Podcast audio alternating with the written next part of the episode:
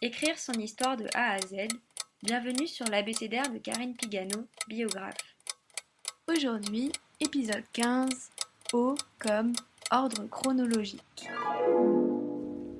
L'ordre chronologique est l'option la plus simple pour raconter sa vie, particulièrement quand on le fait avec une ou un biographe.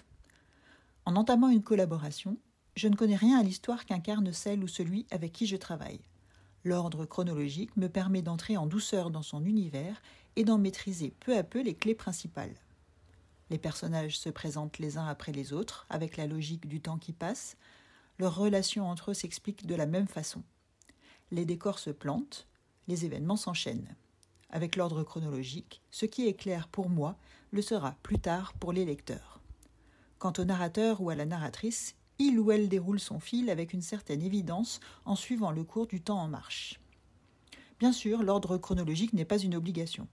On peut préférer se raconter de manière impressionniste et ou thématique, voire écrire un abécédaire qui fait toujours son petit effet. Et rien n'empêche, une fois fini un texte chronologique, de le retricoter autrement. Tout est toujours possible. Prochain épisode, P comme